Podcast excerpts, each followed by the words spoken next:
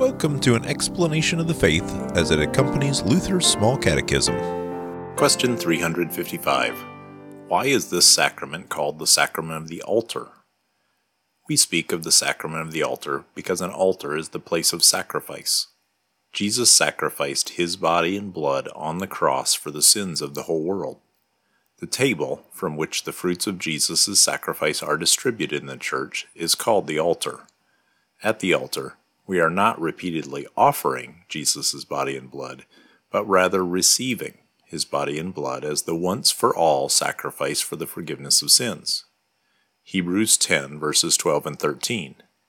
But when Christ had offered for all time a single sacrifice for sins, he sat down at the right hand of God waiting from that time until his enemies should be made a footstool for his feet. Note, Jesus gave the Lord's Supper while eating the Passover with his disciples. His selection of the Passover for the first Lord's Supper connects it with Israel's history, showing that now God's redemptive purpose in Israel is fulfilled. The blood of the New Covenant, or Testament, replaces the blood sacrifice covenant of the Old Testament. See Matthew 26, verse 28, Jeremiah 31, verse 31, and 1 Corinthians 11, verse 25. Since Jesus' sacrifice on Golgotha is the complete sacrifice for the sins of all people.